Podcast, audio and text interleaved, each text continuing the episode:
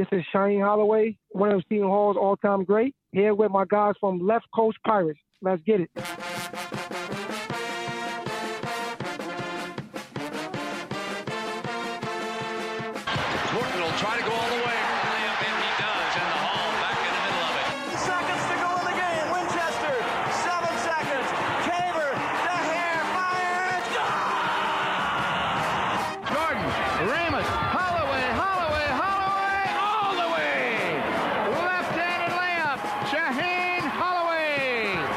Seconds to go down by two. Here's Whitehead, guarded by Ochefu, gets the step into the lane, goes to the bucket, layup, rolls around and in, and a foul!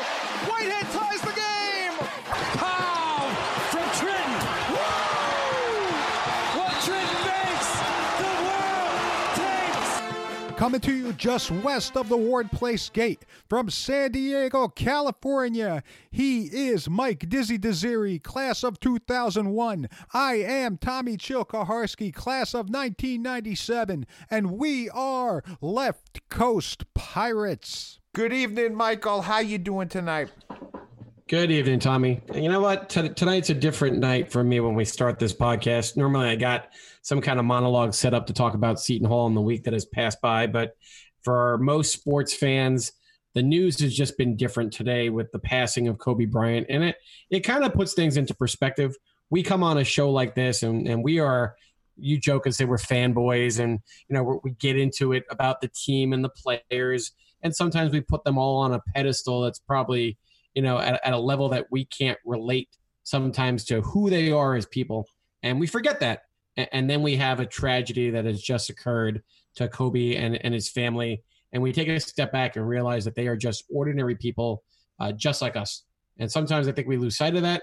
And today is a little bit humbling and a little bit sad. And I, I it's just a, it's a different day in the sports world. So we're, we're going to move on and kind of do this podcast to the best of our ability. But I think across the sports landscape, it's a it's a bit of a somber mood. So to talk about Final Four and top twenty five and what's going to happen next week, it just kind of puts a different perspective on life sometimes. I also thought it was a nice gesture to look across the NBA and see what they did at the start of the games. Uh, for example, the, the Knicks and the Nets. You know, they agreed that after the opening tip, both teams would take a 24 second violation in honor of his number. And in both instances, the fans got to their feet, gave a standing ovation in, in, in honoring him and his passing instead of doing a kind of standard like moment of silence before the game. Just something unique, something different. And I, I thought it was a nice tribute by uh, the Garden audience. Well, this was a sad day losing someone of Kobe Bryant's stature. But you know what? It, it hit me a little harder when we found out that his 13 year old daughter died. Mike, you've got kids. I've got three girls. My oldest is 13. So it's very sad to even think that someone just at the beginning of their life, it, it, it it's all over for them. You know, it's very, very sad we will try to go through this and make sure that you know we cover all our normal bases but our hearts and thoughts are going out to the Bryant family as we record this right now. So, on this week's podcast, we will review the Seton Hall Providence game. We go behind enemy lines with DePaul writer Dan Stack. We will preview the Xavier game. And this week's Road to 2494 has a special guest with Greg Tynes, fourth on the all time Seton Hall scoring list. But first, Seton Hall 73, Providence 64. The first 11 minutes belonged to Romaro Gill. Four total flushes gave the Pirates an early 22 16 lead. Providence would not be deterred. They went on a mini 8 0 run to take their first lead of the game, but after a Shavar Reynolds three pointer, the Hall would end the half on a 6 0 run to take their own lead going into the locker room. In the second half, the Pirates maintained the lead between 5 to 9 points for a majority of the play. After two Myles Powell free throws ballooned the game up to 11 points, Providence wouldn't roll over and trimmed it down to 5 before Q found Jared Rhoden on a sweet assist under the basket to ice the game. All right, Tommy, stats for the game. Big surprise. Tonight's leading scorer is not Myles Powell. That distinction goes to Romaro Gill. 17 points on 8 of 10 from the field. And another six rebounds, not to mention a career high eight blocks. Jared Rhoden stepped up big with 15 points and eight rebounds. Quincy McKnight was once again rock steady with 11 and eight assists. And Myles Powell had 14 points on only six shots from the field. On the other side of the floor, Alpha Diallo led the Providence Friars with 13 points and eight rebounds. And David Duke, off of 36 points in his last game, only put in nine. Positive notes the Hall held Providence to 4 of 27 from three point range at a clip of 17% and 36% overall from the field for the game. Conversely, the Pirates shot 56% and 72% from inside the arc alone. However, there were some areas of opportunity to improve upon. The Hall did get out rebounded 31 to 25, specifically Providence crashing the offensive glass to a tune of 19 total rebounds. So, Mike, you know, while we're watching this game, it was a real disjointed game. You know, it didn't look like we ever got to full speed just as compared to these other games that we've won. I mean, and now we're getting real nitpicky. I mean, the Big East record right now is 7 and 0. Our winning streak's up to 9, and we're going to take every little thing and complain about it. But was it just me, or didn't it look like they were getting motivated for this game? It's not that they weren't motivated. It just clearly was not their best brand of basketball. And but you step back and go, but they still won the game. They were mainly in control in the second half. I mean, there were a couple moments where the lead got down to three, but it, it as you said in your recap, it basically teetered between five to nine for most of the game. It it ballooned to eleven late. Did you really feel like the Hall was threatened to lose that game in the second half? No, not in the least bit. I mean, even, you know, when it got close, when they got that lead late in the first half, I always thought they had that next gear to go into and we're going to take over and we're going to be fine. They didn't have that gear, uh, obviously, but, you know, they made the baskets when they had to. You know, they dug down defensively. I, I think what was interesting that kind of just makes you kind of step back and go, eh, I'm not sure if it was our best night. Powell's your third leading scorer. I mean, how many times are we going to win a game, not necessarily handily, but comfortably when Powell is not going to be leading the charge, right? It's not even that he wasn't even leading the charge, Mike. He took six shots. We we've criticized him at times for saying that you know what when he puts up 20 plus he could be a little more efficient. I, didn't want to see him go to that extreme. Let's just be honest. but you know what? He did what he needed to do, and that was good enough, I guess. And and and once again, Romaro Gill, beast mode. In conference play now, 13 points a game, six and a half rebounds a game, and almost four and a half blocks a game. I tweeted it out earlier in this week. I said, what is more surprising, Michael, when Romaro gets eight blocks or when Romaro gets zero blocks? I'm telling you, I'm what he got zero in Marquette, and I thought it was a mistake. How does he not get a block? The numbers are eye eye opening, right? And and they're turning heads. And now he's getting the recognition. And there were some jokes of, you know, is he is he most improved player? Is he Big East Defensive Player of the Year? I think he's working his way right now into being arguably the best center in the Big East. So that's that's got to put him into consideration for potentially some all Big East recognition come the end of the year from a possibly first or second team perspective. I, I think first is pushing it a little bit, but man, I, I wouldn't have expected Gill to be in that type of conversation. But if he continues these numbers, what holds him back? I mean, there's nobody in the league doing what he's doing. I'm sorry. I, I, I have no argument there. He, he if he continues on this path in conference play, averaging you know 13 points, six and a half boards, and four blocks. That's a crazy number. If a guy averages one block a game, that's solid. He's averaging four. Uh, he'll be, he'll be in the mix. He, he will be. I don't know where he's going to shake out, but he will be in the mix for some hardware. So, what so I think gets lost is he had some support on the front line as well, and you're always taking shots at him, or whether you're taking shots at me, I Oh, can't figure it out anymore. I you can't figure it out. So not right, Michael. I am not always taking shots at the kid. You- Who you- are we you- talking about, Michael? Go ahead. We are, Your ta- boy. we are talking about Jared Rhoden. You thought he was a little overhyped. You didn't see it early in the season. that is and let's not the case, man. I, I'll go back and get the audio clips. In Big East play alone, Jared as well is averaging about nine points a game and also about six rebounds. And in this game, he was 15 and 8. He was not forcing the three point shot. I know he hit one early to get it going, but he's just been doing the dirty work underneath. And that's where he gets to use his athleticism as a as an undersized four, kind of creating those mismatches.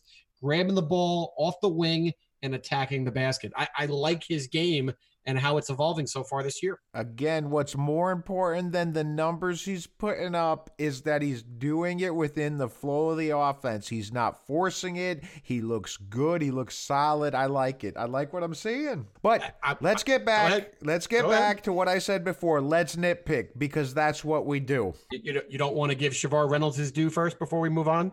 You don't? I mean, he played. The, go- he, go he had a great. I don't have to be a the one to give game off the bench, did he not? He We- had a we've been good. asking I, for- I, I was very pleased with how he was setting up other players. He had, I think, one or two good assists uh, during the game in the flow. It was very nice. We've been asking for Shavar to play within the, the, the confines of the offense, not to force too much. Yeah, You ready for this? I, I, I'm going to criticize here. I thought there was a couple opportunities where Shavar should have shot the ball. We worked the ball around. We got it to him open on the wing once, and he had a wide open three for about four feet from his defender. He pump fakes. The, the defender closes out on him. He pump fakes again.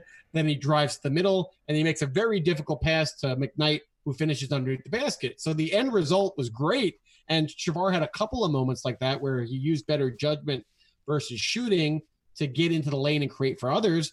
But if our offense can create an open shot like that, I want to see Shavar take that three pointer. Don't you? I, I'm not going down this rabbit hole, Mike. I, he had a good, he had a nice game. I, I, nothing I'm writing home about. So okay, let, let's just move on. Let's let, can we go to something we can really nitpick about, please? I, I, I don't want to nitpick. I want to keep on, like, you know, expounding upon what this team is doing well. In addition to Shavar playing well, I think we need to kind of step back and also appreciate how good this team is becoming defensively. You know, we're talking about how guys are finding their roles on the offense, but they have found their groove defensively as a team. You know, they- have an identity now. It's, you know, let the big guys be the erasers and everybody else kind of get up into their guy. Right now, we are currently ranked 13th in the KenPom adjusted defensive efficiency against the eighth hardest schedule in the country. That- that's pretty impressive. you know, it helps the guys out in the wings that they know if they make a mistake, they got the great eraser behind them. I mean, even when he's not blocking his shots, though, they are shots are being affected, and I wish there was a true way to really make a stat out of it. How different the shot attempts are because of Ike and more Gill back there. No, I, I, I get it. But now, if, now, if you want to nitpick, fine. Let, us nitpick. I, I was struggling to find a name for this next segment. I mean, logically, it should just be called like opportunities to get better. But, but what fun is that, right? So then I thought, why don't we just have some fun and call it Tom's glass is half empty, the complaints corner, or something like that. But, but that's that's just not fair. I don't want to you know ruin your impeccable image here. So eventually, I landed on the following. Let, let, let's call it sour grapes and grapes. Okay, I like it. That's what I we like do, it. right? That, I like all it. right. So so it's- so Tommy, even though we've won the game and we are seven and zero in first place, I want your thoughts on the following topics for our first ever sour grapes and gripes segment. Are you ready? mm-hmm. All right. 19 offensive rebounds. That kept Providence in the game. I mean, if if we box out, we blow them out by 20, right? Well, that comes back to doing the little things. And I think last summer when we talked to JP Pelzman, one of the things he says was the team just didn't do the little things well. He pointed out picks, but yeah, boxing out's another thing. And I'll tell you what, you had this big diatribe on the bigs when they would block the balls and the other team would get second shots out of it or points off of it. And it would sounded like you were blaming the bigs, but you know, I think it's just because you missed the good old days of the slow-footed, vertically challenged Seton Hall centers that you grew up to love and canonize. But this isn't a center problem. Like you mentioned, Mike, it's boxing out. It's simple boxing out. It's doing that thing that drove us crazy with Desi, just watching the ball. The ball goes up, it gets blocked. Oh, look, I'm watching, I'm watching. I'm not looking to put my butt into a player. So, yeah, box out. It's basic basketball. You've been screamed at it since you were in rec league, since you were in fifth grade basketball. Do it, and you, this won't happen as much. It wasn't Nate Watson. It was Alpha Diallo. And Alpha Diallo's, you know, undersized four. You know, sometimes he plays some three. And there were multiple times that he crashed the glass. And it depended on who the assignment was, but it was McKnight. it was Rhoden. And as well as they played in the game, yeah, they just flat out blatantly missed box out opportunities, and Diallo's coming in crashing the glass for an easy deuce. Uh, There's an opportunity for Willard to go back to the film and actually come up with a coaching moment after this game. I, I, I'll give you another one. You ready? So I'm, I'm going to take a shot at Rhoden here, believe it or not. Rhoden, in my opinion, needs to improve his free throw shooting based on how much he plays underneath the rim. I think Oh. he was what two of six in this last game. Okay, I'm gonna actually defend your boy Jared Rhoden here. So, yes, in the out of conference schedule, Rhoden was shooting 63% from the line, which is not acceptable for a player of his talent, a, as a shooter like him. But actually, if you take away the Providence game, he has improved greatly. In Big East play before the Providence game, he was shooting 76% from the free throw line. You put in a two for six performance, and yes, it drops it down to 66. But that number's climbing. Mike, you're gonna take 76% from the kid. That's that's a good number for him. Look at you. I'm the encyclopedia. Look at you throwing the stats around. I came prepared today. I'm, Mike. I'm, to I'm humbled. I'm humbled. Okay, I'm moving on. I'm going to throw you another stat. And I think this number's a little inflated, but the attendance at this game was 9,267. I believe the lower bowl sells out at like 10,000 plus, but it, it didn't just feel like the crowd was impactful. It, I, I heard reports that the, the corners were pretty much empty. And here's my biggest gripe relative to the attendance as Seton Hall's running out the clock, under a minute to go. That game was pretty close up until those final moments.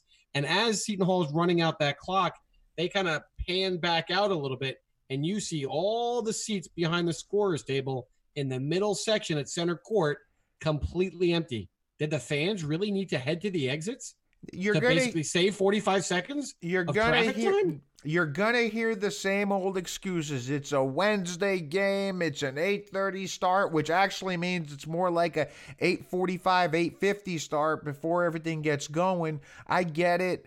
You know what? We're not that program that's in the top 10 every year. We are a top 10 team. This is a Big East game. Shame on the fans for not showing up. Shame on the fans for leaving early. You only get 20 games a season for home games.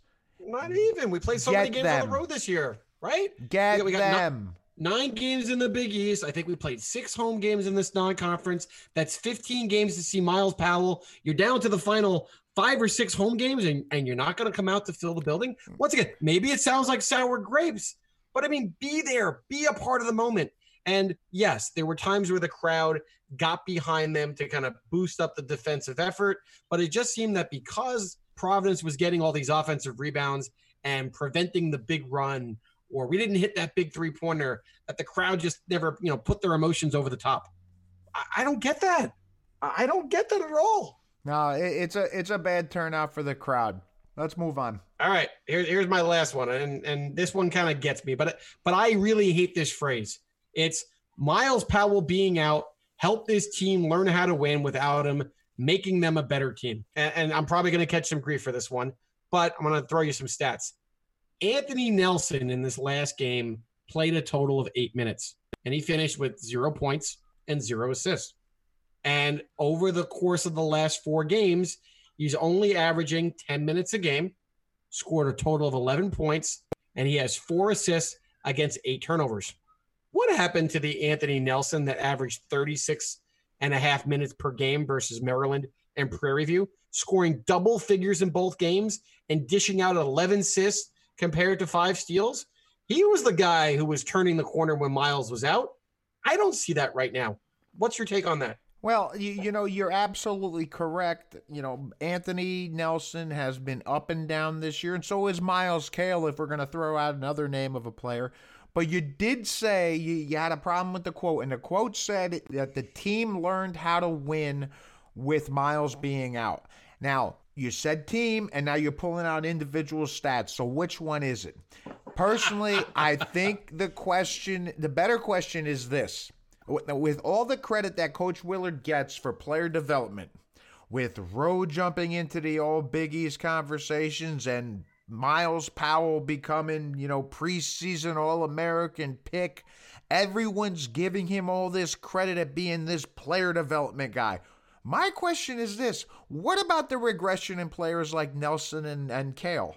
Why do this, the positives always stick with the coaches? And I don't mean just Kevin Willard in this case. I mean countrywide. You know, every time a player does well or a team gets well, it's because they have that great coach behind them. But when there are negatives, people always point and say, What's wrong with the kid? How come he's not playing well? How come it's not this? I think it's time to ask this question because Cale is not playing up to his potential. Anthony Nelson is definitely not playing up to his potential. And what's going on with this? I don't really have an answer, and that that, that I didn't want to dive into into it to that extent as to why it bothers me. I just think it's it's a lazy brand of writing because you're reading it from national kind of bloggers that kind of are now jumping in and riding the bandwagon of Seton Hall now that they're in the top 10. Oh, they could be a final four contender and let's let's write a nice story and let's go back to when they turned the corner versus Maryland. Yeah, I, I think the defense turned a corner. And I, I think they realized that they needed to learn how to win on the defensive end first, and that Myles wasn't going to always bail them out. But where I think that the player development is making a difference has not been the two games that Myles was uh, was not in the lineup. Yes, it showed that Nelson could step in and play extended minutes if he has to. I mean, he played 35 plus in both of those games. I think it jump started Q. Q realized that hey, in these two games, I have to take on a heavy responsibility for the offensive load. And then when Powell came back, they told him, don't take a back seat now. Continue to do what you're doing. That's going to make us a better team.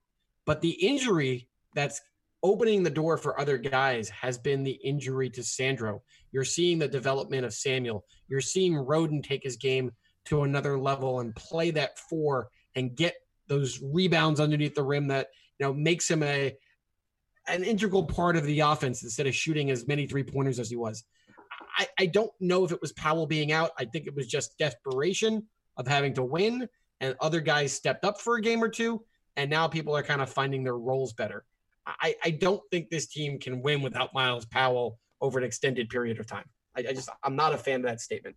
So, Mike, we're talking about things that can get better, things that we see that might not be perfect yet. So, hey, let's talk about some concerns that we may have moving forward. Are the teams in the Big East beginning to build a blueprint that they can use to beat us? Don't you think so? I mean, I know they won the last two games, and this is going to kind of wrap up our sour grape section, but Anderson from St. John's instituted the press. We had some struggles. I'm, I'm less concerned with teams pressing us because, you know, I, I don't think they have the depth or the horses to do it as consistently as St. John's did. But in certain segments of the game. We saw it against Oregon. We see it at other points when teams are kind of trying to rally back. We struggle with that aspect or element of the game. So, yes, I think ball pressure on Seton Hall, full court, three quarters court, there's a bit of a blueprint there. My other concern was I know Providence lost this game. I know they've been struggling, but I'm going to give Ed Cooley some kudos here. I thought what he did with his 2 3 zone completely took away the pick and roll from McKnight and Gill.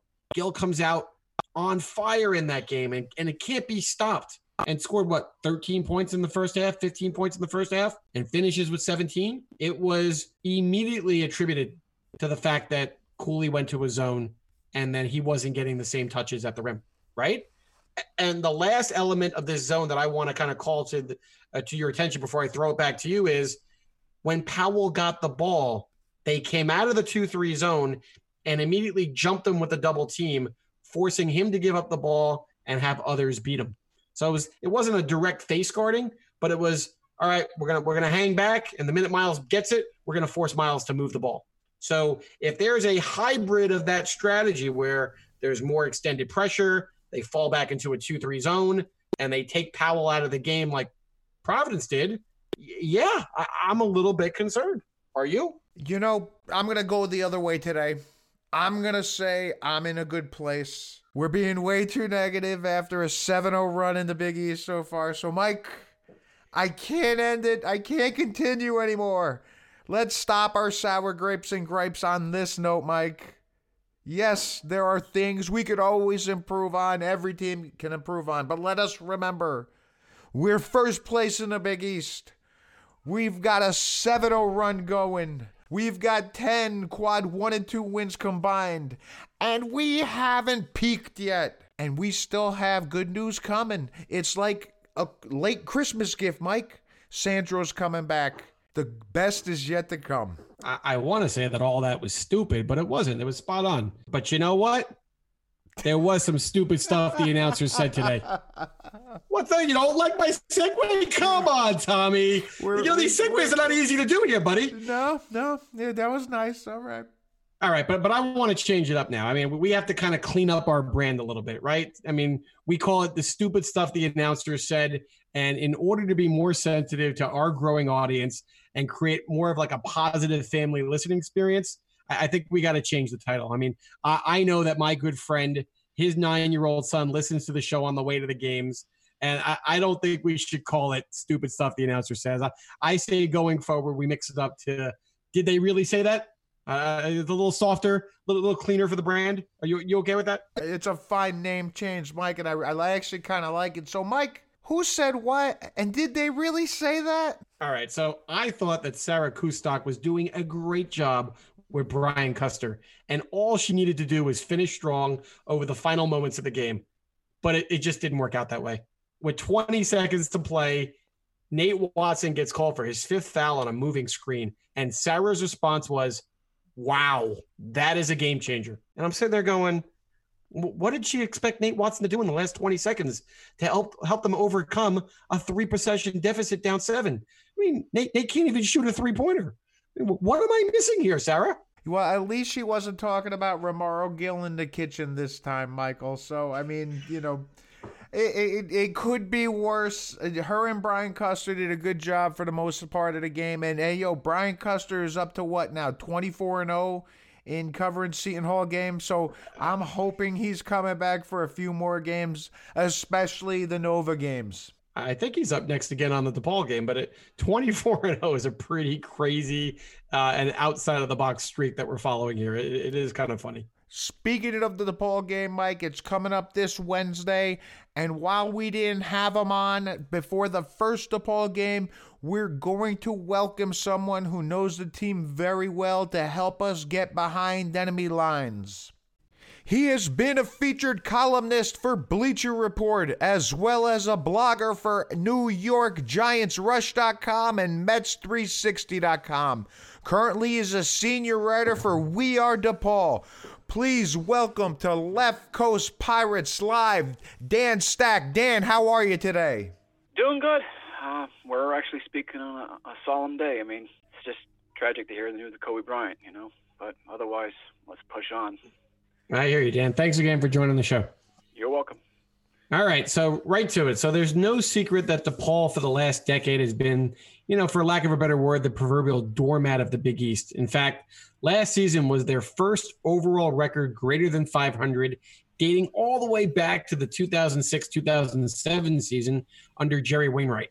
Given all of that, what was the excitement level around the program after they got off to that torrid start at 12 and 1 in non conference play? Everything's hunky dory. Everything was peaches and cream. Everybody thought this was a new DePaul team that was going to be reborn, and uh, it was just we were getting magical reviews. We were in the bracketology. We were in plenty of top 25s, although we never got ranked in the AP or coaches poll. But some, you know, people like Seth Davis and Andy Katz had him, had us in their top 25s, and, and the buzz was building. And and ever since that uh, first game against Seton Hall, that that that's that that unraveled a lot of things. And then we thought we uh, hit a you know a high note when we beat Butler, ranked number f- you know five in the country, and then we lose two more. So a lot of the, wind out of the sail has uh, taken out some of the, the joy, and you know we're all grappling with the uh, the pieces now.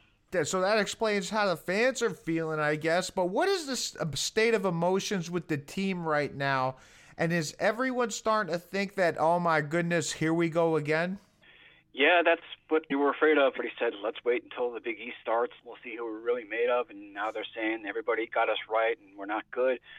But that's just not true. I mean, we have a really talented team that just haven't learned to to win yet. I mean, to to sustain that what it takes to win constant consistently, and their confidence is just being shaken right now, and um, being swept by St. John's. I mean, they're a good team. They're every team in the Big East is loaded from you know top to bottom. I, I really don't think there's a bad team in here.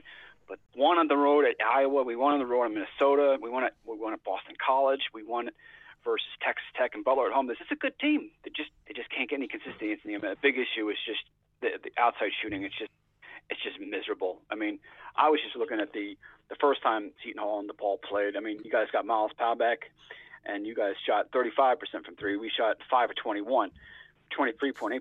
So we need outside shooting to have any chance. And when we're not, we just we're just beatable. You know, but but I agree that this team is, you know, it, it's got reasons to believe in them. I mean, they're clearly not devoid of talent. I mean, let's just start with Paul Reed. In my opinion, he is a first team All Big East caliber player right now. The guy is a double double machine. He's averaging 16 and 11 on the year, and his last game recorded his 14th double double already on on the season. I mean, for the rest of the country who hasn't seen him yet, I mean, how good is this guy?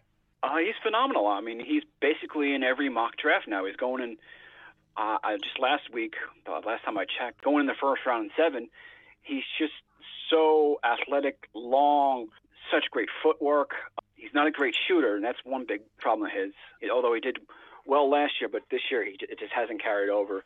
But he's just a beast around the hoop. He just his long arms just snatch rebounds, put backs. He's always in the right spot at the right time. It's just hard drawing up plays from when the teams are trying to take him out, and then that's been a problem in Big East play. But um, he's just uh, phenomenal, and he's only getting better. He's just he's very he needs a bit more muscle a little better with handles, but otherwise, he's I think he's a lock for a first team unit. DePaul finishes in last place. Some sometimes the coaches take that in effect, but I don't. I think he's going to be a, a first teamer, like you said. Now, as good as Paul Reed is, it appears that the X factor for this team is point guard Charlie Moore. How impactful was it getting him a waiver eligibility granted for this year? Oh, it was huge. Obviously, he's a transfer from Kansas. He first started out at Cal. He just was buried behind really good guards at Kansas, and uh, his father was sick. Um, he just wanted to come home. He's been relaxed at home. He's he was phenomenal in DePaul's non-conference rise when they were doing well. A good shooter, distributor. He's a former four-star recruit. I mean, I think he's really playing back to that level. He's just very inconsistent right now. He's, he's not his efficiency numbers are pretty bad. He takes a lot of bad shots sometimes wants to play hero ball, but when he's on, he's on. Like he was phenomenal when Paul almost made that comeback at Villanova. He was he was the one leading them.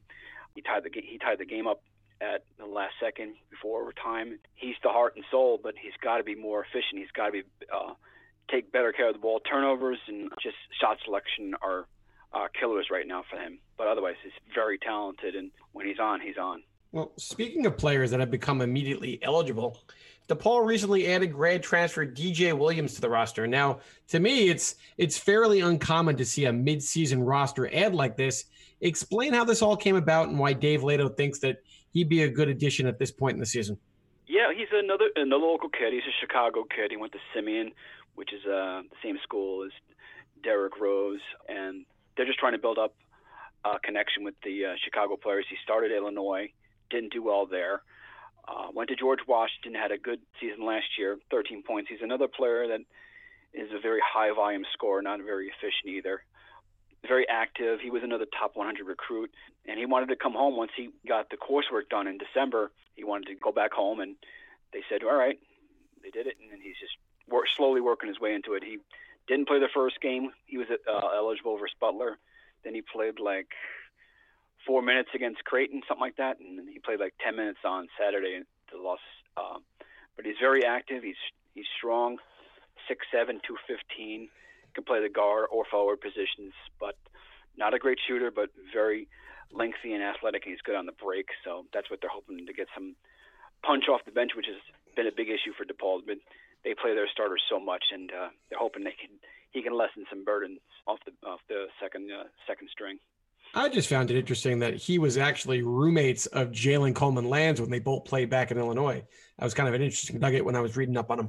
Yeah, they, they, they played at Illinois. Both didn't feel comfortable there. They both transferred. I guess when Underwood was hired at Illinois, they both wanted to change the scenery, especially for uh, DJ Williams because he really didn't do well. I think he averaged like two points a game. But yeah, that they have a connection, and they've been saying, you know, Jalen has said that uh, he's a brother to him, and he's been showing him the ropes around campus, and he's been his uh, his guide all along in, in, in helping the process so far. Now, in the first game against the Pirates, DePaul actually held the lead as late as 2:36 left to play, but a 9-0 run by Seton Hall closed the game out. Should we expect as closely a contested battle this time around? Their sense of urgency has to be high. Um, and uh, as you guys probably know, they swept Seton Hall last year. I mean, they're they could play Thanks. with them. I mean, Thanks, Dan, for bringing that up. Thank you. he still made the NCAA tournament, so. but you know, they match up well with them. I, I, I mean, there's certain teams DePaul don't match up well. That's the uh, the patient, extreme three-point shooting, methodical teams like Creighton, especially those, those teams come to mind. But that was a big game for. Um, from a, from our perspective, I think that was a game that got Ro- Romaro Gill going. He was big down the stretch there. It's major blocks. They couldn't get anything going down low, and they just fell apart in the last, like you said, the last few minutes. And I, I think they match up well. I think they just got to contain somehow try to contain Powell. I don't know. You know, you can't stop him, but you can only hope to contain him. And like you say, the old cliche. And just hoping that our good defender, like Romeo Weems, is our our specialty defender. He plays a lot of point guards and main scoring threat. He's a very highly recruited player coming out of Michigan. He got burned by Powell on a on a three point attempt late in the game. That really set them back in their attempts to win that game. So they're just going to draw from what they, they saw in the first game and try to apply some different uh, schemes, play uh, a, a, game similar to it, but a better ending for them is hopefully in their cards. So, so Dan, I'll challenge you for a second here. As I, I think most people are going to see it the way you see it, where you look back at that game and say, "All right, it was highlighted by Myles Powell's return to the lineup, 27 points, 18 coming in the second half, and essentially he's probably the difference maker." But I looked at it a little differently. I, I thought the key to the victory for both teams lies at the point guard spot, and Quincy McKnight limited Charlie Moore in the second half to one of six from the field and five turnovers. I mean, do you think that's the matchup we should be highlighting in this upcoming game?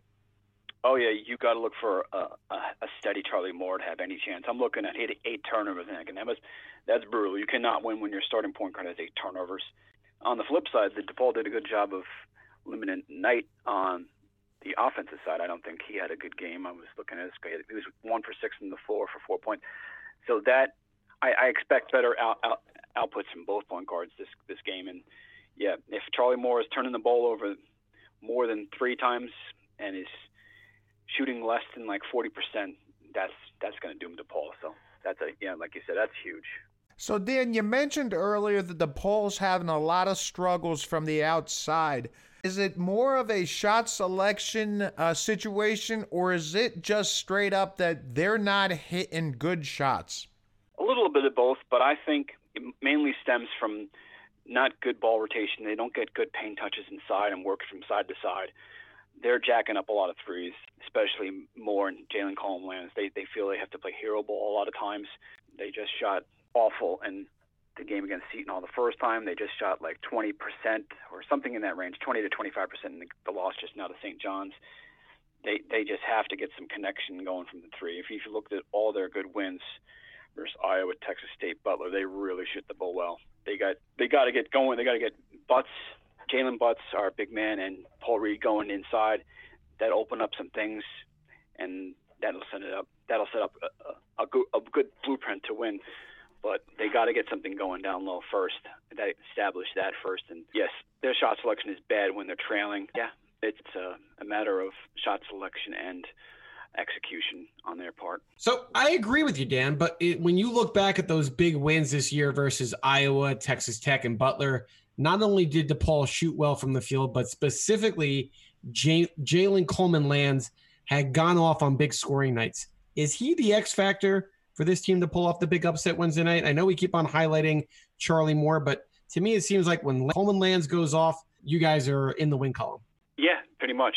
If he has an off night, I don't. I, I think all the off nights he's really had are the Big East losses, and he really needs to be confident. He usually heats up late. Sometimes it's a little too late for the final outcome to matter. If you saw, he made the tie-in three-point shot against Texas Tech. He's he plays on a lot of emotion. and adrenaline. Yeah, he's got to be confident because if he he's been shooting like 30% the last couple of games, and this he's got to be closer to like 35, 36 to have any for us to have any shot winning. He's an emotional player. He's a very uh, very talented heads up player, but he his shot selection sometimes can be awful too. But if he's in the flow of the game and they're they're passing the ball and spreading the ball well, he could be a very big X factor. Yeah, definitely. Okay, Dan, we're gonna put you on the spot. What is your prediction for this game? Uh, I don't know. Let's just say, uh, yeah, maybe the spirit has been broken of this team. I'm just gonna just try to be po- optimist, but I'm gonna they're gonna I'm gonna get say they're gonna give him a fight, and Seton Hall is gonna win by two. I'll say 76 to 74. Close game, Then, then You know, not a whole lot of writers pick Seton Hall so far during our segments here. So kudos to you for actually going that direction. I was going to ask you guys: Is Sandro going to be playing on? You think Wednesday? It's, So- it's it's it's in the wind right now. So uh, one of the guys who covers the team pretty closely tweeted that he practiced on Friday and now he's uncertain for Wednesday. And all the media reports up until that last tweet was basically he's going to miss the entire homestand. So we're back to the whole Kevin Willard playing cat and mouse with the media. I think he plays now. Yeah, that was the uh, bait and switch. They uh, that I would I recall leading up to the first game. Myles Powell was Yeah, yeah. barely play, or we'll get him like five minutes to get him up to speed, and he came out like a Yeah, he played him 35 horse plus that game. stable. Yeah, yeah, yeah, but you know what? When Myles twisted his ankle early in the season, it was like, oh, we might have to amputate. He might not be back till Big East play, and this, that, the other thing. And then obviously with the concussion, it was as you saw. So, you know, it won't shock me if Sandro comes in and plays 30 minutes, and it won't shock me if Sandro comes in and plays five. So we'll see. You know what? I, I think there's a difference this time around. When Powell came back, they, they have a void at, at the two guard. I mean, they have Shavar Reynolds, who's a walk on converted to a scholarship player. So I, I there's there's really nobody there to kind of play Myles minutes. They've gotten a lot of contributions at the four with Rhoden and Samuel. So I think they'll ease him back in more than we saw with Powell. I just do. Plus, it's kind of like if it ain't broke, don't fix it right now. I mean, the team's playing so well. If you integrate him back in for 30 minutes right off the bat, does that mess up the chemistry? You know, there are some questions out there. Yeah, I was just going to ask you guys that. I, I kind of want him to play for my surf, my selfish reason. I think the roles roles will shift, and they don't, you know, they'll be, you know, out of sync a little bit. You know, throw off the chemistry a tad because they're just they're absolutely rolling right now. Yeah, no, without a doubt, you know, we'll it'll be an interesting thing, you know, from from my perspective, I think because Rhoden and Samuel have stepped up so well, you know, they he'll have an easier shot of not having to do as much to begin with. So I think he'll try to kind of meld in more than anything else. But we But- shall but- see. but I, I think he's the guy that puts them over the top, that makes them a better team than Villanova because of their interchangeable parts at the three and the four. And I also think he's a, the kind of guy that gives them a mismatch once you put all your focus around Gill and the other big guys. I think he's the guy that gives them the mismatch that could take them to the final four. I'm, I'm, I might be overreaching, but I think he's that important. He's very talented. That's that's for sure. See, Well- Tom? See, Tom? Other people say he's talented. Well, Dan, thanks for joining us and giving us a behind enemies lines uh, look at DePaul. We really appreciate you coming on. Not a problem. I'd love to do it again. Excellent. Thank you, Dan Stack. So, Mike, you know, Dan brought out some great points about DePaul as we talked to him. But, you know, here's an interesting piece that we started touching on, but it really deserves its own kind of piece here, Mike. The return of Sandro to the lineup. You know, as per Zach Braziller, this Sunday morning, he tweeted out Sandro's return to practice on Friday. His status for Wednesday against DePaul is uncertain. And we all know what that means with Kevin Willard. He could be playing possum. He played possum twice with uh, Myles, first with the ankle, then with the concussion. So why wouldn't he be playing possum here? Uh, I've given up with all the mind games with Kevin. I, I can't tell. I'm, we're not behind the scenes in the locker room. You can't get a vibe as to whether he's playing possum or not. I'm going to text my buddy who goes to the games, you know, before opening tip, and I'm going to find out if Sandro's in the layup lines. Maybe I expect him to come off the bench for a couple minutes if that's the case. But until I see him take the court, you know, it's business as usual. The team is playing great. If it ain't broke, don't fix it. But I but I am excited that Sandro's coming back. So I actually got a text earlier this week from the self-appointed left coast pirates ombudsman brian fitzgerald of the wall street journal and he asked me a question he asked does mamu coming back actually hurt the team's rhythm now, I don't think that's the good question at this point. I think everyone's playing great. I think Sandro's going to come back and he's not going to feel as much pressure to rush into, you know, back into form as as it's going to take him a little bit to get there. But I think this is the more interesting question, Mike. Is Sandro still the second best player on this team now? Really? We're gonna we're gonna go there? Absolutely. First, First off, I appreciate all the advice on editorial content that Mr. Fitzgerald of the Wall Street Journal thinks he sh- we should cover here on the podcast. And more importantly, I want to thank him for being a loyal listener. But when Zach Braziller tweets out his possible return, I'll use that as the baseline to discuss his importance of returning to the lineup. Regardless, we clearly don't have the same perspective on this one. And for me, absence makes the heart grow fonder. Maybe that doesn't apply to all the fans because, you know, the team success and the emergence of McKnight and Gill have obviously caused some amnesia out there. But how quickly we forget. This team was a night and day team versus an inferior Iowa State without Sandro. He had scored double figures in six out of the eight games on the season before he got hurt. He was averaging 12 points and six rebounds a game if you don't count the Iowa State game that brought down his numbers. He was shooting 53% from the floor and 43.5% from three point range. Yes, Tom, th- those are numbers of a stretch four, are they not? In addition to his shooting, he was also a presence in the middle, averaging just under a block a game. Like I said earlier, I know we've been spoiled by Gill, but one a game is solid. And last but not least, you know what? He's a factor in breaking the press as he can handle the ball, and he's a great outlet relief at six feet, 11 inches do I need to go on? I mean, this is ridiculous. Yeah, Mike, see, you missed my entire point and you're missing the bigger picture because of your unrelenting love of all things Sandro. It really blinds you. We've spent better part of this early Big East season talking about the following we've expounded upon the great game changing play of one Roe Gill. And at the same time, we've been apologizing continuously for our original prognostication that he was just going to be the second coming of Rashid Anthony. I mean, you're talking about a kid that is in line for the most improved player, the defensive player of the year, and potentially all Big East. He leads the conference in blocks with 4.3 in Big East play, and he's got numbers that just jump out of the page at you. You've got coaches like Pat Ewing, you've got coaches like Jay Wright saying that with his play, Seton Hall's now a, a Final Four contender, Michael. Additionally, You're on a roll. Keep, keep going, Tommy. You're on a roll, preach. Tommy. Keep going, baby. Let me preach. Additionally, we've been sitting there complimenting Quincy McKnight at, on how he's taken to becoming the floor general that we've been truly missing all this time. All the while leading the Big East in assists by more than an assist and a half at eight plus per game. He's also leading the Big East in assist to turnover ratio at 3.56, and he's actually fifth in three point shooting in this Big East season so far at almost 43% per game. Now, Mike, my whole point is such is these guys have stepped up in big ways. Big ways in places that we never thought was possible for these guys. We're talking about true production.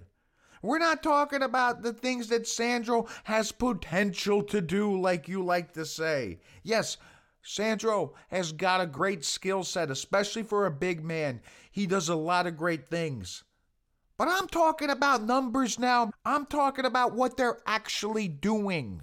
They're changing games, game changing players at this point. And this is a good thing, Michael. This lets Sandro come in, meld with the team. Don't try to do too much because the last time we tried, we saw Sandro trying to do too much. He took some step back three point shot in the corner that made me say, Do you even practice that shot, Sandro?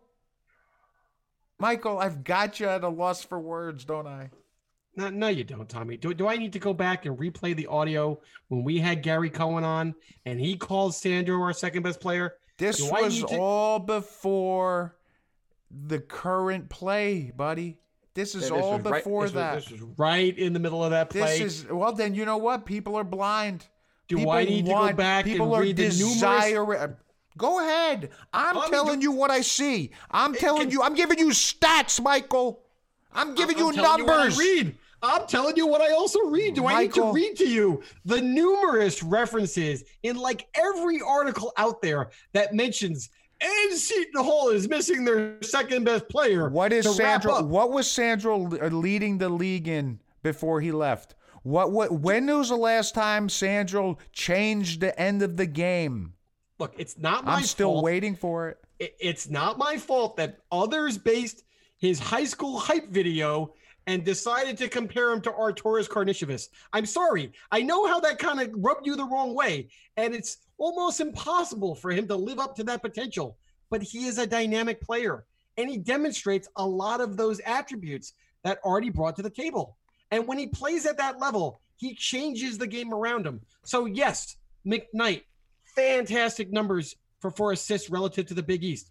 Rowe changing games with his defensive shot blocking and you know dominating at the rim now on the offensive side with the pick and roll. But Sandro has the ability to do it all. Sandro has the ability to cause a mismatch at the four that will give us a leg up against most other teams because now they have to focus on Gill and Powell and McKnight. And now all the other things that Sandro can do are now going to be highlighted even more because he can play high low with Gill on the alley oop. He can run pick and pop with McKnight.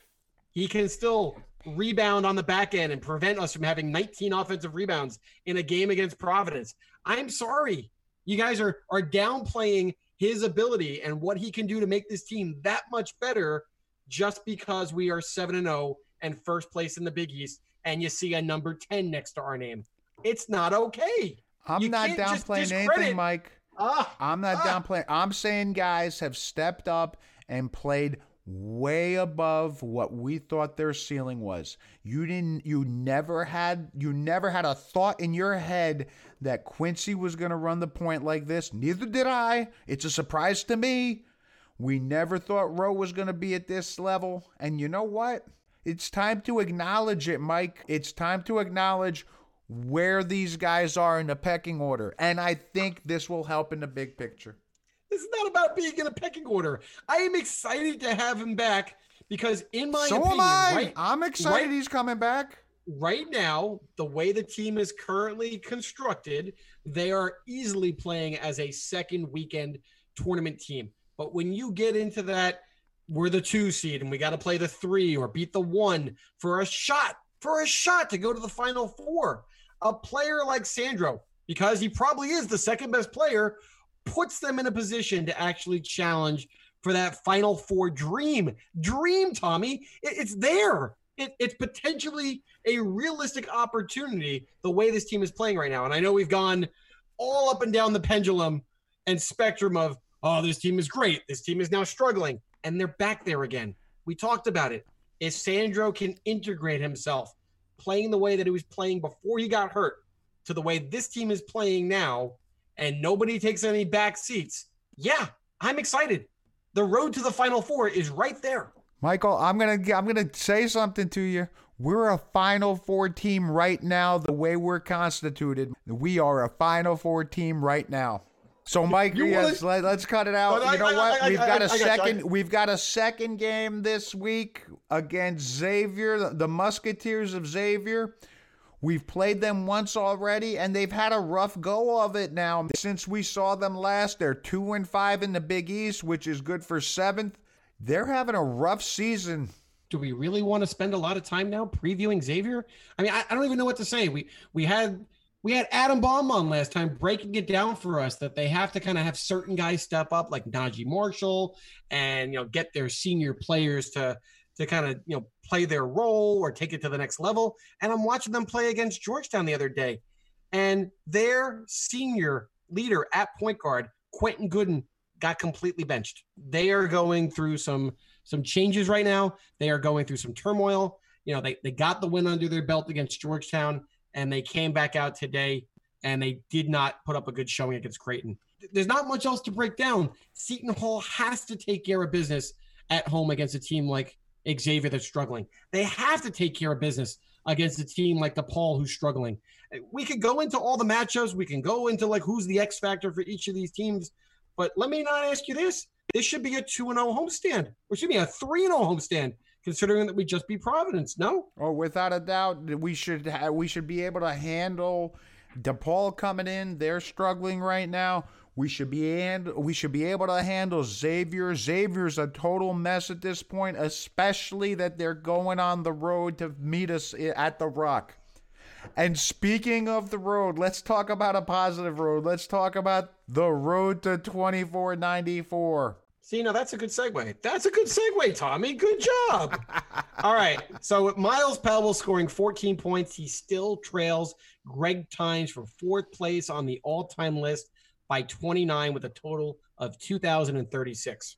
Now, so you know, Mike, normally what we do is we wait for Myles Powell to uh, pass a certain player and then we'll give that player's statistics and give them kind of a historical reference point. But last week I was thinking to myself, I said, you know what? Instead of us telling the people about this player, why don't we see if we could reach out and see if we can get Greg on the show? So we tracked down Greg Tynes, offered him an invitation to join us on the podcast, and he graciously accepted it. And then the next day he showed up on campus and took some pictures with Myles. Oh, it's crazy. I, Left Coast Pirates gets the fans excited. What, what, can, what can I say? But but no, I'm I'm very happy to have Greg come on the show. Uh, it, it should be a fun piece. He played for the Seton Hall Pirates from 1974 to 1978 and is fourth on the all time Seton Hall scoring list with 2,059 points. Please welcome to Left Coast Pirates Live, Greg Tynes. Greg, how are you this evening? I'm fine. Good evening. How are you? Doing great. Thanks again for joining the show, Greg. Oh, thanks for having me. So I, I, saw you were on campus the other day. What motivated you to reach out to Myles Powell and the Seton Hall basketball program? Uh, well, I wanted to congratulate the program and, and, the team on how well they've been playing defensively. Um, and that's what I told them. Um, I mean, they have some big guys who block shots, but I, I'm really impressed with how the guards, how they play on the ball defense. They're really good on the ball defenders, and I think they're playing well.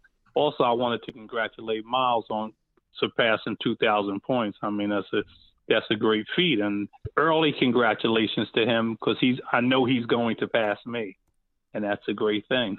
Well, when you finished your playing days at the Hall, you were actually second all time on that scoring list. Now, over the past few years, players like Jeremy Hazell and Terry Dehere, obviously, and like you said, Myles will probably do it shortly, have passed you.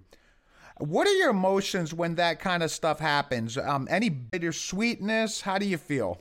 Oh no, I, I think I, I feel I I feel good. I feel relevant again. I get to be mentioned a little bit, but but the game has evolved. The game is more people are going to pass me because um, uh, just like with Nick Werkman, when Nick Werkman played, who was the leading scorer when when I graduated, he you couldn't play varsity as a freshman, so Nick Werkman did his in three years. Plus, they didn't have a three point line. When I played, we didn't have a three point line either. So mine was all twos and ones. So then they added the three point line, which, which makes it easier to score more points. So because the game is an offensive game, nobody wants to see a defensive struggle. I, you know, nobody wants to see that in basketball. So with the with the addition of the three point shot, people are going to score. I don't know if anybody's going to catch Terry now that they moved the three point line back because it's a further shot than Terry had to shoot. Like Myles is, is shooting a, a longer three. So it's going to be really hard for someone to pass Terry because he had a he had the three point line plus it was a shorter three point line. So I think Terry's record is going to stand. I think that's going to be hard to to take over the number one spot. All right, Greg, but but be honest now. If you had a three point line as close as 19 feet nine inches like Terry did, w- wouldn't you be on the top of that all time scoring list? I think so, but I don't know. I would have to watch a whole lot of film and and and just to see. modest. I mean, I was Too I was generally the modest. slowest guy on the floor, so I mean, I shot mostly jump shots. So I mean, I, I would have been. You know, some people say I definitely would have had it. I don't know, but I did what I had to do during my time. So we could always point to someone if they would have had this or if they would have had that, things would have been different. But I made the best use of what I had. Would I, I would gotta- would I like to play in this era? Yes, because is is um in my era you could hand check, you could do a lot of things. I, I would love to play in the era where you really can't touch that much. Going back to the line getting moved out to 22 plus feet, I, I get it. So for the average player, it's probably going to make a difference in their ability to score and challenge that record. But does the evolution of that line being moved out really have an impact for players like Terry and Myles at you know their level of greatness? Um, yeah, I I mean, I, I would, I would think it does. I mean, uh, like, I, I believe. I mean, Terry could shoot the ball. Don't get me wrong, but I think Myles is the best shooter I've seen at Seton Hall o- over the years. I don't know anyone that can shoot the ball off the dribble from that far out like he can. I think he's the best shooter I've seen. Jump shot shooter. I mean, I played with a, I played with a guy by the name of Randy Duffin who could shoot the ball. Um, he can shoot the ball from far out, but he didn't shoot off the dribble like Myles. Plus, he he played with me and Glenn Mosley, and we took the bulk of the shots, so he didn't get a lot of shots. But uh, Randy Duffin could shoot the ball. But I think Myles is the best the best shooter, out, the best jump shooter from long range I've seen at Seton Hall. Now, Greg, you you averaged 18.7 points per game in your career, which is an outstanding number. But your junior and senior season, you really flourished. You had 20 points a game or more in both, while maintaining a real efficient shooting percentage. You're about 48% from the floor. How difficult was it to be that consistent when the other team is scouting you as the top scoring threat for the team? Um, I, I guess it was just the way I was brought up. I played in high school at Orange, and we were the number one team in the state. I only played about half the game because we had a lot of um, a lot of lopsided scores. Where I think we led the state in scoring. We went over 100 points, maybe 12 times. And remember, there's no three-point line, so we're talking about high school game going over 100 points 12 times. So, and for me not to play a lot, and I was hard to get scouted because when schools came to see me play, I didn't play enough. Only in big games I played a lot, and well, close games. So I had to make the best of my time on the floor. So I just, I guess I was just a, an efficient scorer. Had to make the, the, the best of my um, time when I was out on the floor because I know what was going on the bench. And and and as a kid, I always thought, and I tell kids, I say, you know, it's easy to get 16 points a game, and they say, how? I said, in a high school game, if you can make one basket each quarter and get fouled in the act of shooting each quarter and make the two free throws, that's four points a quarter. That's 16 points. Seems pretty easy when you look at it like that. And that's why um, that's how I looked at it. And long as I stayed within the coach's system and I enjoyed going to the foul line, I think if you look, I'm pretty sure I let um, in my years at Seton Hall, I shot more free throws um, each season than anyone. Maybe after maybe after my freshman year, maybe not my freshman year, but my sophomore, junior, and senior year. I think I led the team in free throw attempts because I enjoyed getting fouled, and I just thought it was an easy way to get a point. Well, you also had a couple of all time great scorers on your team as well. What was it like sharing the ball with the aforementioned Glenn Mosley and a guy named Nick Galis? Well, first I'll speak with Glenn. Glenn made life easy. I mean, Glenn was a good friend of mine. We knew each other from high school. He's one of the reasons I went there. Um, I enjoyed playing with him before I got there. Um, but Glenn helped me out a lot um, because if my man were to beat me, I knew that he would have to run into Glenn, and Glenn had great time in the block shots. So Glenn Glenn made me look like a pretty good defensive player, even though my man was going by me. But my man didn't score a lot because of Glenn, and and Glenn was an efficient scorer too. I mean, Glenn could score. Glenn shot a great percentage. Um, also playing with Nick, um, Nick was the backup uh, for me up until his my senior year, his junior year. Nick started. That was the first time he he started as a junior. So it it was fun playing with Nick because Nick Nick was very good. Nick was strong, a really good defensive player. Um, and then when I graduated with Nick became a senior, I think Nick might average 27 points a game. Nick scored a lot of points his senior year. Um, he, he, probably would have scored more as a junior, but the most of the offense was geared towards me. But Nick was a Nick was an efficient scorer. I mean, I just think that I think we're really I think our team was efficient. I mean, we we had some we didn't have a lot of big name players, but we played well against the North Carolinas, who was a top five team. We played well against um we played Tennessee with Bernard King and Ernie Grunfeld. We played well against Maryland with John Lucas. I mean, we played the big guys really tough. But down the stretch, they just usually had a little bit more size than us. But um, I always thought we held our own in the backcourt, and Glenn always held his own with anybody, no matter who he played against. Glenn held his own. So, Greg, we were already talking about this. The sport is constantly evolving. We've mentioned the three point line, it getting moved back. We talk about nowadays the freedom of movement. And I remember growing up watching the Big East, where, as you mentioned, hand checking was allowed. There were six fouls and to be honest, uh, you could turn on a game and a bench curling brawl was kind of the way the game was played, right? So, describe for fans who didn't get a chance to see you play what was your style and how do you think it would translate if you were playing in today's game? My style. Um, I think today's game, I wouldn't have, um, I think I would probably be able to score a lot easier because the thing that that I had that players didn't have. I was usually faster than everyone on the floor. Um, I don't know too many times when I wasn't the fastest person on the floor. So I was able to use speed to get by hand checking or smack the hand off me to get around it. Now you you can't even touch. So it would have been much easier for me to blow by people. Um, so my whole game was based on speed. I was just faster than everybody. So that would that translate well into today's game. Like when I played, like I said, it was a lot more physical, and um, they would slow you down by by putting an arm bar or just basically holding your waist, long as you didn't, long as your arm was bent, as long as you didn't have a straight arm and holding the waist. I just think this today would have been easier for me because I was because my whole game was based around speed. Now, was there a signature Greg Tynes move that people would say, "Oh, there's that man again"? Uh, no, no, I would I wouldn't say there was a, was a move. It's just that um, I just thought I played with a lot of confidence. Sometimes I joke around and say I, I took some bad shots because I thought that um, obviously if it's if it's one against none, I'm going to take that. If it's a one-on-one break, I'm going to take that. But I also thought I had an advantage when it was one against two. I always thought that if I was going at if I'm going downhill at two people, I can get one of them to foul me. It didn't always work out in my favor, but most of the time it did.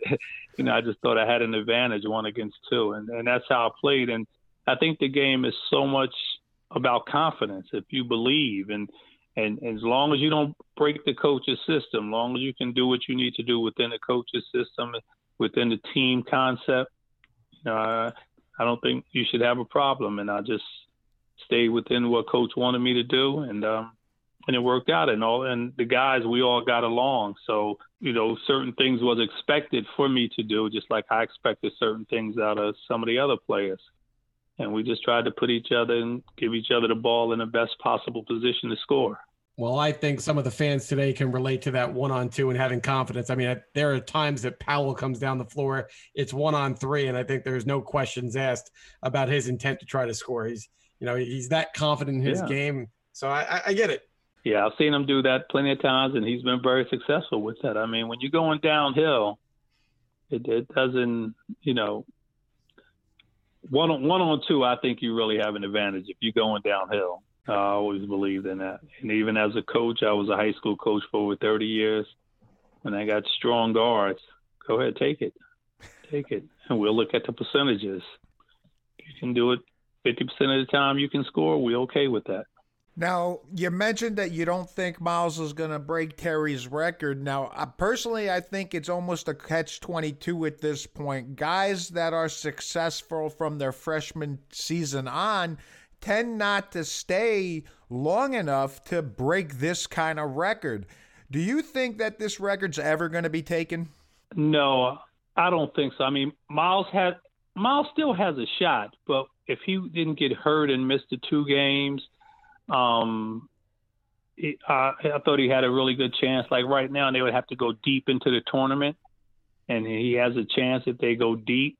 But I think he's going to get a whole lot of people playing them in a lot of different type of defenses, so it's going to be tough. And like I said earlier, I don't think that if he doesn't do it, I don't think uh, it's going to be broken because one, because they moved the line back further. Two, you have to have you have to come out the gate and have a pretty good freshman and sophomore season to to to get started at scoring 2,400 points. And a lot of guys leave. You know, no one, not many guys stay for. If, if you can score on that level, not many guys stay for four years. So, uh, like, I don't. I think it's going to be hard for someone to um to pass Terry because I don't know who's going to stay for four years and score that many baskets. It just kids don't stay that long. Now, one final question for you, Greg. Do you think Myles is keeping track of how far he's got to go? I mean, were you taking a peek to at some point in your career saying, maybe I can catch Nick Werkman? Of course, I think he's looking. I think when I went into the season, um, I, I, knew what I needed to um, to, to, catch him, and and uh, the first ten games or so, I was well on track, and I hurt my ankle. I didn't miss any games. I just didn't score a lot of points. I think I was close to breaking the record for most games played, so I kept playing because uh, I averaged more my junior year than my senior year. Maybe only a point more. I think it was 22 9 and 21 8. I think as a senior. Um, but um, yeah, I, I think you just, you just look at it because it's right there. I mean, if you don't look at it, you're gonna read it. Someone's gonna write about it, so you're gonna see it. so then you're gonna look at it, when you have nothing to do and you sit in your dorm room and you finish doing your homework, you may play with the numbers a little bit. it's just human nature. I mean, it's human nature. You're gonna whether he says he does or he doesn't. I mean, I think he just played with the numbers. I did. I'll just talk about me. I did. I played with the numbers. Well, even even Kevin Willard said I had a number for Myles to score every game to get the record. So I mean, it's out there. We know it's out there. Well, Greg, we thank you so much for spending a few moments with us, and hopefully, we can have you back out during the summer for our summer session interview series. We really can't wait to hear some of the stories back in the day, especially uh, playing under Raf. Oh, okay. I love to be here during the summer. And I have a bunch of stories with Raf. Raf is a great person, a great man. Taught me a whole lot about life, not just basketball. He taught me a lot about life. He taught me a little bit about basketball too, but he taught me much more about life. Raf is a great guy. Well, thanks again, Greg. Look forward to talking again over the summertime and appreciate you taking a couple minutes out of your day. Thank you for having me. Okay, Mike. You mentioned it before. You think we're going to go on another 2 0 week? I can't see it happening any other way. I think we build it to a 9 0 Big East record and we keep going and building bigger and better things. Tommy, I'm, I'm going to break the Cardinal sin. I know we're allowed to do it because we're fans, but you're not supposed to look ahead, right? One game at a time. I, I got these two in the bag to get us to 9 and 0. I'm looking ahead and taking care of business at Georgetown to get us to it. Oh, uh, I'm a, I'm going to get this to a solid round number 10 and 0 in Big East play. And you know what's up next? I'm jumping the gun on next week's preview, but I already got my sights set for a potential top 10 showdown at Villanova. Does the streak come to an end? I, I can't hold back my excitement. I, am already, like I said, I'm already looking down the road. I got Final Four sites set. I'm buying tickets to Atlanta. Myles Powell setting records. I, it just it's out of control right now. If not now, when, Michael? We're beating them in Philly this year. If not now, when? But we'll hold that for another day. So, You're Mike, right, Tommy. Two two wins this week. Two wins. Go Pirates, and then we'll talk again. Go Big Blue. So if you've enjoyed this podcast, please listen to our previous podcasts, which include interviews with former players Mark Bryant, Marcus Toney-El, Lavelle Sanders, Jerry Walker, and Shaheen Holloway. For Tommy Chilkaharsky, I am Mike Dizzy Desiri, and you've been listening to Left Coast Pirates.